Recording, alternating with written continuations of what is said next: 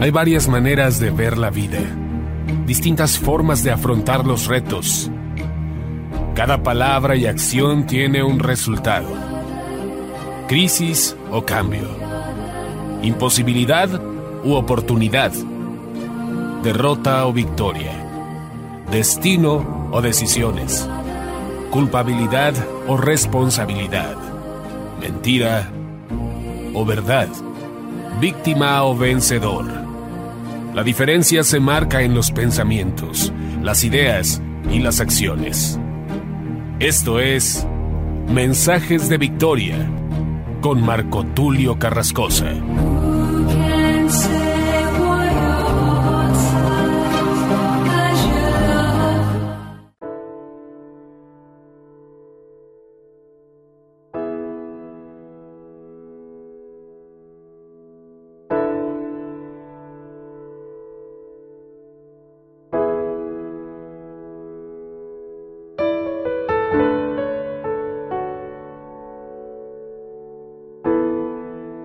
Bendiciones a todos, es una gran alegría poderles saludar en este hermoso día para compartirles el poderoso mensaje de la palabra de Dios. Estamos en la serie Transformación Generacional y hoy es un mensaje muy emotivo el que te voy a compartir, el episodio número 26 con el título La Agenda de la Cruz. ¿Sabía usted que existe una agenda? Hoy en día se habla de muchas agendas en el mundo, agendas globales, agendas de salud, agendas de educación, agendas de política. Pero la iglesia, nosotros, también tenemos una agenda, la agenda de la cruz. La cruz representa todo un movimiento. Y no piense usted, al hablar de cruz, que estamos hablando de las cruzadas en los tiempos medievales. En los tiempos medievales, se hacían las cruzadas, es decir, a base de espada, a base de lanzas, a base de la fuerza se conquistaba y se introducía la fe cristiana. No estoy hablando de eso, aunque ciertamente se le critica y se les juzga a los españoles por haber sido quienes trajeron el cristianismo a México, y a través de la fuerza, a través de las armas, doblegaron a los aztecas, a los mexicas, y Hernán Cortés trajo el cristianismo juntamente con los sacerdotes que lo acompañaban. Algunos ven a Hernán Cortés como un villano, otros lo ven como un héroe. Yo lo vería como un simple ser humano que quería hacer historia. Y digo como un simple ser humano porque todos en algún momento hemos anhelado hacer algo importante en nuestras vidas y al estudiar un poquito de la historia de Hernán Cortés te das cuenta que el hombre estaba frustrado, no había tenido éxito en España, entonces él comienza a ver hacia todo el mundo, hacia todos lados y se propone hacer algo que tenga éxito, algo que funcione y viene a América, viene a México y conoce allí la situación. Ustedes recuerdan la historia de la Malinche, esta mujer que se enamora de Hernán Cortés y termina siendo quien traduce los mensajes y también es como la portavoz o la mensajera tanto de Hernán Cortés como de los pueblos conquistados. Gracias a ella se logra esta conquista. Y en la historia, de hecho, hay un documental de la UNAM está al público, usted puede entrar a internet y buscar en alguna plataforma, especialmente en YouTube, buscar Hernán Cortés, documental de la UNAM. Y ahí usted va a encontrar que Hernán Cortés se indigna cuando mira esos altares a dioses paganos, derriba esos altares y comienza una cruzada. No me refiero a eso, la cruz no tiene que ver con armas terrenales. La cruz no tiene que ver tampoco con sueños personales, puesto que la Biblia dice y Jesús dijo, el que quiera seguirme, niéguese a sí mismo, tome su cruz y sígame. Es decir, una persona que decide llevar la agenda de la cruz no puede ni debe tener egocentrismo.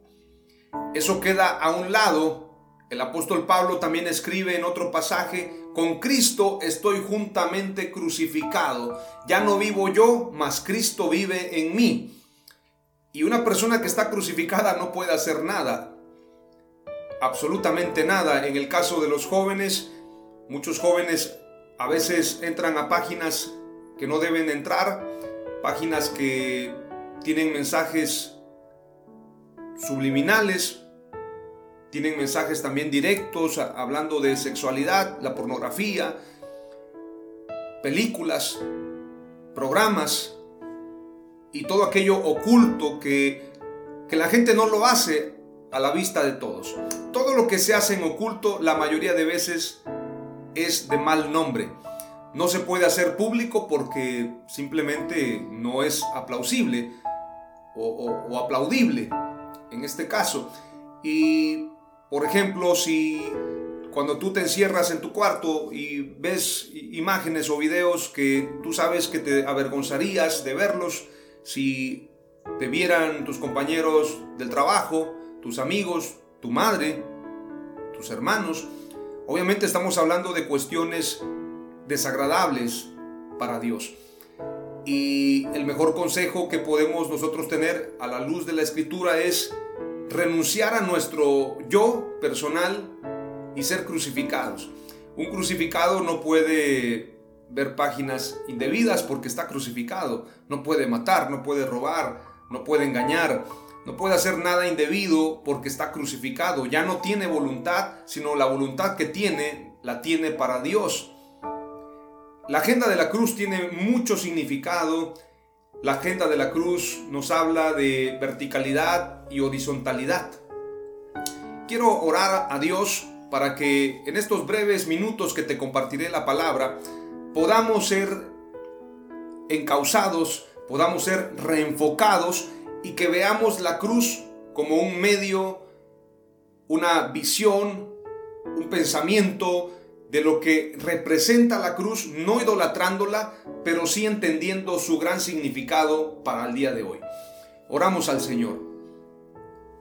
Padre amado, te doy gracias en nombre de Jesús por tu presencia, por tu sabiduría, porque tú nos acompañas.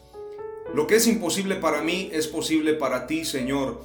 Te pido que me des sabiduría, te pido que me des inteligencia, te pido que me des gracia y favor para llevar este mensaje.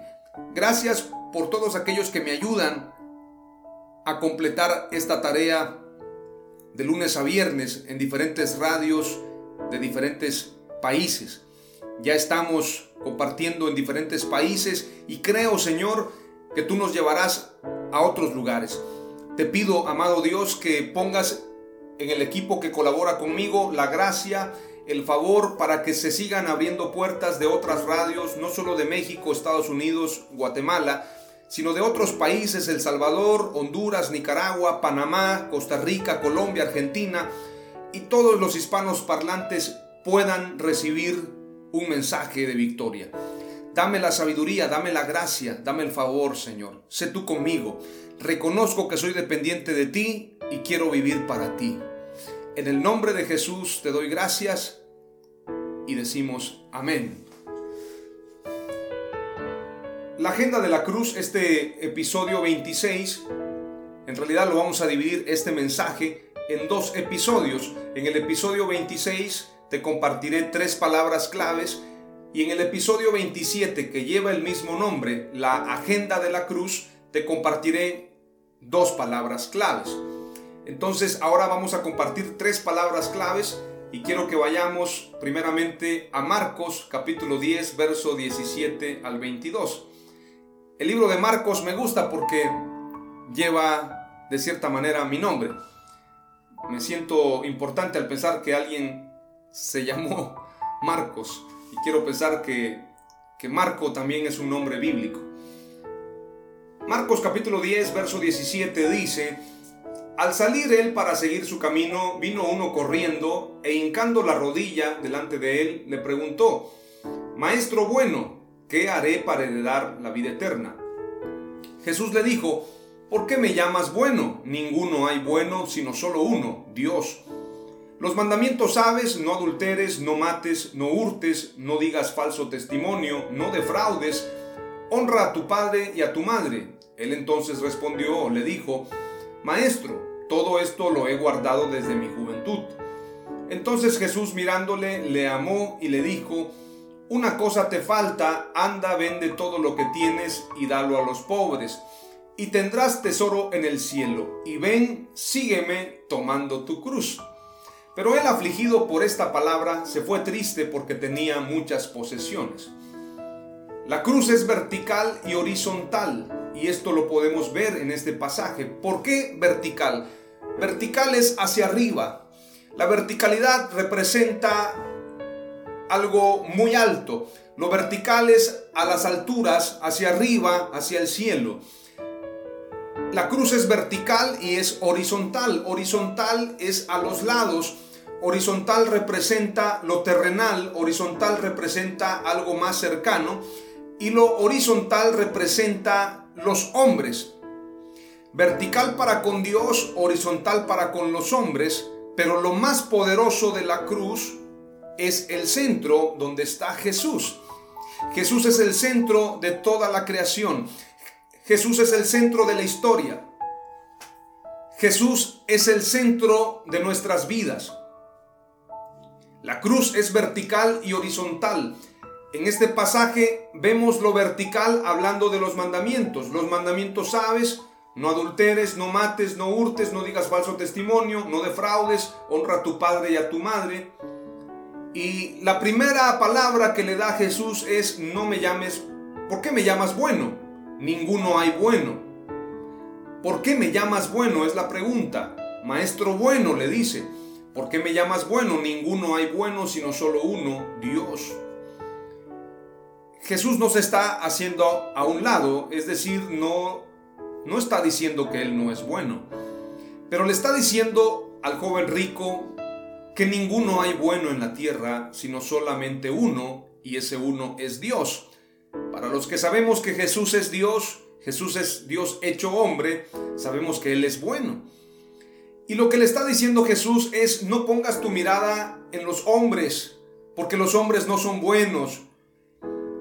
Tu vida ha estado llena de personas a las que tú piensas que son buenos y en realidad no te han cumplido.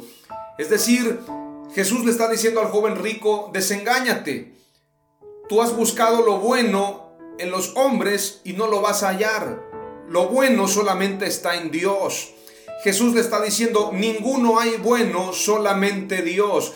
Pon tu mirada en Dios. Aunque Hebreos dice, puestos los ojos en Jesús, el autor y consumador de la fe. Porque Jesús es Dios. ¿Por qué te puedo comprobar que Jesús es Dios? Aunque no es el mensaje de hoy, dicho sea de paso, te lo vuelvo a reiterar en este y en otros mensajes. Dios no comparte su adoración con nadie y Jesús es adorado. Tanto mientras estuvo en la tierra como en el Apocalipsis recibe adoración. Y la Biblia dice en todo el Antiguo Testamento, en toda la Escritura, que Dios no comparte su adoración con nadie. Si Jesús fuera hijo y no fuera el Dios verdadero, como lo dice Primera de Juan, como lo dice Apocalipsis, como lo dice la Escritura, Simplemente Jesús no hubiese podido recibir adoración. De hecho, los rabinos, los judíos saben que a Jesús lo matan por decir que Él es el Mesías y el Mesías todos sabemos que es el Dios hecho hombre. Y es importante mencionar, cuando matan a Jesús, Caifás dice, rasgando sus vestiduras, algo así como ras, hizo la, la, la túnica, así, ras y cuando se rompió, dijo, no tenemos necesidad, ha blasfemado, pues ha dicho que es igual a Dios. Es reo de muerte y a él lo matan, a Jesús, por haberse hecho igual a Dios. Ese es el, el delito para ellos, pero la realidad es que no era un delito, sino era la verdad. Jesús es el camino, la verdad y la vida. Nadie viene, Jesús dijo, nadie viene, no dijo nadie va, nadie viene al Padre sino por mí, porque yo soy el Padre. Y Felipe le pregunta, muéstranos al Padre, le dice, muéstranos al Padre y nos basta. Más que una pregunta es una petición. Muéstranos al Padre y nos basta. Y Jesús le dice, Felipe, ¿cuánto tiempo hace que estoy con ustedes? El que, el que me ha visto a mí ha visto al Padre. Como tú dices, muéstranos al Padre. Yo soy el Padre. Entonces, cuando Jesús le dice al joven rico, ninguno hay bueno sino solo Dios, lo está reenfocando, le está diciendo desengáñate. Deja de creer en cosas que no tienen el verdadero valor. Pon tu mirada en Dios. La cruz nos trae una visión vertical para ver hacia Dios. Por eso cuando Jesús está en la cruz, es un espectáculo, es, una, es un evento. Yo que fui productor de eventos y, he sido productor de eventos, sé de lo que te estoy hablando. ¿Qué más acto publicitario si habláramos de, de, una publicidad, si habláramos de un evento, si habláramos de un impacto visual, si habláramos de una escenografía? ¿Qué mayor escenografía y lugar para demostrar una victoria que la cruz? La cruz es un lugar alto, es un espectáculo, es donde todos lo están viendo, pero en la cruz está quien está dando la vida por nosotros para rescatarnos de nuestros delitos y pecados, para pagar la deuda por nosotros. Entonces la cruz es vertical porque nos muestra la verticalidad con Dios, la justicia, la verdad, el camino, la espiritualidad, la rectitud. Eso representa la verticalidad. La cruz es vertical y horizontal, por eso al joven rico primero le muestra lo vertical, lo primero es Dios, y luego le muestra lo horizontal, los mandamientos sabes. No adulteres, no mates, no hurtes, no digas falso testimonio, no defraudes, honra a tu padre y a tu madre. Estos mandamientos tienen que ver con el amor al prójimo, reducidamente.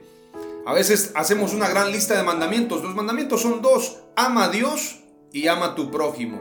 Pero no puedes decir que amas a Dios mentiroso o mentirosos que somos cuando decimos que amamos a Dios y no amamos al prójimo. El apóstol Juan dice, quien dice que ama a Dios y aborrece a su hermano es mentiroso. Alguien que dice amar a su prójimo, o más bien alguien que dice amar a Dios a quien no ve y a su prójimo a quien sí ve, no lo ama, es un mentiroso. Porque si a Dios no lo ha visto, pero a su prójimo lo ha visto, quien es a imagen de Dios creado, es decir, nosotros somos imagen de Dios en la tierra. Por eso cuando alguien es racista, cuando alguien dice los indígenas, eh, los chamulas, los negritos, los gordos, los flacos, está denigrando su propia imagen, porque todos somos hechos a imagen de Dios. Gorditos, flacos, morenos, eh, con caras, eh, no sé, llenas de barros, una persona que tenga una cicatriz, una persona que, tenga ojos grandes, ojos chinitos, como sea la persona es a imagen de Dios creado. Nadie puede saber cómo es Dios porque no lo ha visto, pero a su prójimo sí lo está viendo. Y si tú no amas a tu prójimo como a ti mismo, entonces te estás engañando. Es de vicio, es en vano que vayas a un templo, que vayas a una denominación, que comas la hostia todos los domingos o toda la semana, que estés en la iglesia comiendo la Santa Cena, que le digas papá a tu apóstol, que le digas eh, amado pastor a tu líder, que seas generoso con tus hermanos de la iglesia, que según esto tú seas un gran hombre de Dios o mujer de Dios, pero la realidad es que estés engañado. Jesús siempre mostró estos ejemplos en la Biblia y al joven rico le dice, ama a tu prójimo, no defraudes, honra a tu padre y a tu madre, no adulteres, no mates, no hurtes, no digas falso testimonio. Él entonces respondiendo le dijo, Maestro, todo esto lo he guardado desde mi juventud. Posiblemente lo guardó, no llamemos al joven rico mentiroso. Posiblemente sí, lo había guardado todo esto, pero Jesús le dice, entonces Jesús mirándole le amó y le dijo, una cosa te falta. O sea, no le dijo que no había guardado todo eso. Yo creo que Jesús lo amó porque vio a un hombre devoto, pero un hombre que todavía su corazón no estaba completamente entregado a Dios. ¿Cuánta gente hay así en las iglesias? Oran, diezman, ofrendan, son fieles en su denominación, hacen todo lo que les piden, pero ¿qué tal si Jesús viniera y le dijera, a ver hijo, si quieres ser mi hijo, vende tus casas, vende tus carros, vende todo lo que tienes, repárteselo a los pobres de Chiapas, repárteselo a los pobres, no voy a decir de África, porque Chiapas es el estado con mayor índice de pobreza extrema a nivel nacional. A veces volteamos a ver a África, voy a ayudar a África. Hermano, en Chiapas hay necesidad. Y si voltearas a ver a, a tu propio estado, repárteselo a los pobres, ven y sígueme. ¿Lo harías? Esa es la pregunta. Entonces Jesús mirándole le amó y le dijo, una cosa te falta, anda, vende todo lo que tienes y dalo a los pobres y tendrás tesoro en el cielo y ven, sígueme tomando tu cruz. tomando tu cruz vertical y horizontal, guardando la verdad de Dios y siendo compasivo. Pero él, afligido por esta palabra, y quiero que te contemples como el joven rico, porque nosotros podríamos ser él. Pero él afligido por esta palabra se fue triste porque tenía muchas posesiones. Entonces la cruz es vertical y horizontal. Vertical es espiritualidad. Marcos 12, 28 al 30 dice, acercándose uno de los escribas que los había oído disputar y sabía que les había respondido bien, le preguntó, ¿cuál es el primer mandamiento de todos? ¿O cuál es el principal mandamiento de todos? Jesús le respondió, el primer mandamiento de todos es, oye Israel, el Señor nuestro Dios, el Señor uno es. Este mandamiento tiene que ver con la exaltación a Dios. Por eso Jesús le dice, ninguno hay bueno sino solamente uno, Dios. Voy a hacer una crítica y es autocrítica, amados hermanos. Cuando tú como cristiano estás exaltando a tu apóstol, a tu profeta, a tu líder, a la denominación, no estás cumpliendo con este mandamiento. Porque toda la gloria, toda la honra, toda la alabanza, todo el reconocimiento es para nuestro Dios. Cuando alguien exalta al hombre y no exalta a Dios debidamente, está incumpliendo con este mandamiento. Llamarle padre a un hombre, padre espiritual, es llamarle como se le llama a Dios. Jesús dijo a nadie llaméis Padre en la tierra, sino solamente a uno, a Dios. Y al joven rico le dice, ¿por qué me llamas bueno? Ninguno hay bueno, sino solo uno, Dios. En esta pandemia todos nos dimos cuenta que nuestra esperanza tiene que estar en Dios. Los pastores también han fallecido, también se han enfermado. Jaime Murrell, nuestro gran amigo, acaba de partir con el Señor. Y Jaime decía, cuando lo tuvimos en Chiapas en el año 2009, predicó un poderoso mensaje, no lo puedo olvidar. Y él dijo, hay predicadores que se sienten la última Coca-Cola del desierto. Nosotros somos hombres, no somos infalibles, todos vamos a comparecer ante Dios. No os hagáis maestros muchos de vosotros para que no acarriéis mayor condenación. No te pongas en el lugar de Padre Espiritual porque mayor cuenta vas a dar a Dios. Preferible que te llamen hermano, hermano, amigo, predicador, y ya es un título bastante grande, predicador, evangelista, pero no padre. Estás arriesgando tu salvación. Cuidado con eso. Jesús le dice, ¿cuál es el mandamiento? El primer mandamiento de todos es, oye Israel, el Señor nuestro Dios, el Señor uno es. Y el segundo, que tiene que ver con la horizontalidad, que tiene que ver con los hombres, y amarás al Señor. Bueno, este es el, primer mandamiento, el 30, tiene que ver con, con el mandamiento de Dios también, que es el segundo mandamiento. El primer mandamiento de todos es, oye Israel, el Señor nuestro Dios, el Señor uno es. Y amarás al Señor tu Dios con todo tu corazón y con toda tu alma y con toda tu mente y con todas tus fuerzas. Este es el principal mandamiento. Prácticamente de estos dos versos, de estos dos pasajes, de estos dos párrafos, se hace un solo mandamiento. Oye Israel, el Señor nuestro Dios, el Señor uno es, y amarás al Señor tu Dios con todo tu corazón y con toda tu alma y con toda tu mente y con todas tus fuerzas. Este es el principal mandamiento. Esto es la verticalidad es espiritualidad, es la segunda palabra clave. La verticalidad tiene que ver con Dios, con tu enfoque hacia Dios. Dios es uno, Dios es todopoderoso, a Él sea la gloria, a Él sea la honra, a Él sea la alabanza y el reconocimiento. Y amarlo con todo nuestro corazón, con toda nuestra alma, con toda nuestra mente y con todas nuestras fuerzas. Ese es el principal mandamiento. Si no vivimos ese mandamiento, no estamos cumpliendo con lo principal. Y el segundo mandamiento, que tiene que ver con la tercera palabra clave, la horizontalidad es compasión. Horizontalidad tiene que ver con lo que dice Hechos de los Apóstoles y Mateo 25. Dice la escritura en Hechos de los Apóstoles, y teniendo favor con todo el pueblo, el Señor añadía cada día a su iglesia a los que habían de ser salvos.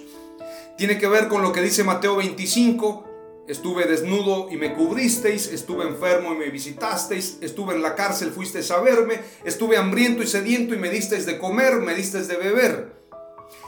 Eso tiene que ver con la compasión. ¿Recuerdan ustedes al buen samaritano?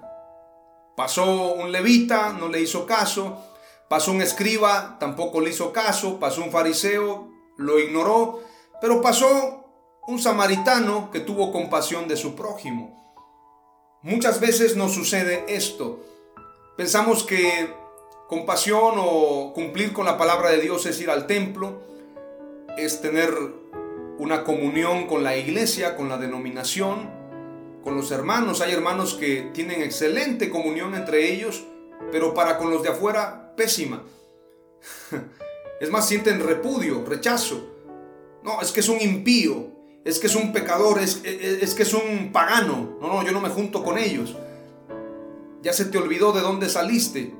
Ya se te olvidó de dónde te sacó Dios. Ya se te olvidó que Dios que Jesús murió por toda la humanidad, porque de tal manera amó Dios al mundo. No llames inmundo lo que yo purifiqué, lo que yo santifiqué. Porque Dios es compasivo, Él tocó a los leprosos, Él resucitó a los muertos, fue a visitar al Gadareno, eh, se reunió con los publicanos, con los bebedores de vino, con las mujeres adúlteras, las perdonó, las redimió y Jesús dijo, delante irán los publicanos y las adúlteras, las prostitutas, irán delante en el día de la redención. ¿Quiénes somos tú y yo para juzgar? No podemos juzgar a nadie, ni a nosotros mismos. Marcos 12, 31 al 34 dice, y el segundo es semejante, amarás a tu prójimo como a ti mismo. No hay otro mandamiento mayor que estos. Entonces el escriba le dijo, bien, maestro, verdad has dicho, que uno es Dios y no hay otro fuera de él. Y amarle con todo el corazón, con todo el entendimiento, con todo el alma y con todas las fuerzas. Y amar al prójimo como a uno mismo es más que todos los holocaustos y sacrificios. Jesús entonces viendo que había respondido sabiamente, le dijo, no estás lejos del reino de Dios y ya ninguno osaba preguntarle. La horizontalidad es compasión. En el mensaje de mañana vamos a compartir lo que dice precisamente esta palabra clave número 3, la número 4 y la número 5. Y quiero que vayamos en el siguiente mensaje precisamente a Mateo 25. Vamos a leer Mateo 25 porque el no tener en claro lo que representa la cruz y ser compasivos nos puede hacer perdernos. Puedes estar en una iglesia, puedes ser bautizado, puedes diezmar, ofrendar, puedes llevarte bien con tu apóstol, con tu profeta, con tu pastor, ser un excelente miembro de iglesia, pero estar perdido. De eso voy a hablar mañana en la segunda parte del episodio 27, o más bien en el episodio 27 del mensaje La Agenda de la Cruz. La Agenda de la Cruz, compuesto por el episodio 26 y 27. Mañana les voy a compartir esto y deseo con todo mi corazón que seas edificado conforme a la palabra de Dios. Terminamos dando gracias a Dios y deseándote muchas bendiciones. Padre, te doy gracias en el nombre de Jesús por esta palabra. En el nombre de Jesús bendice a los oyentes a los que nos escuchan a través de la radio, a través de internet, a través de las diferentes plataformas en muchos lugares. Bendícelos, prospérales conforme a tu palabra. Revélanos, Señor, y enséñanos a llevar la agenda de la cruz. En el nombre de Jesús. Amén.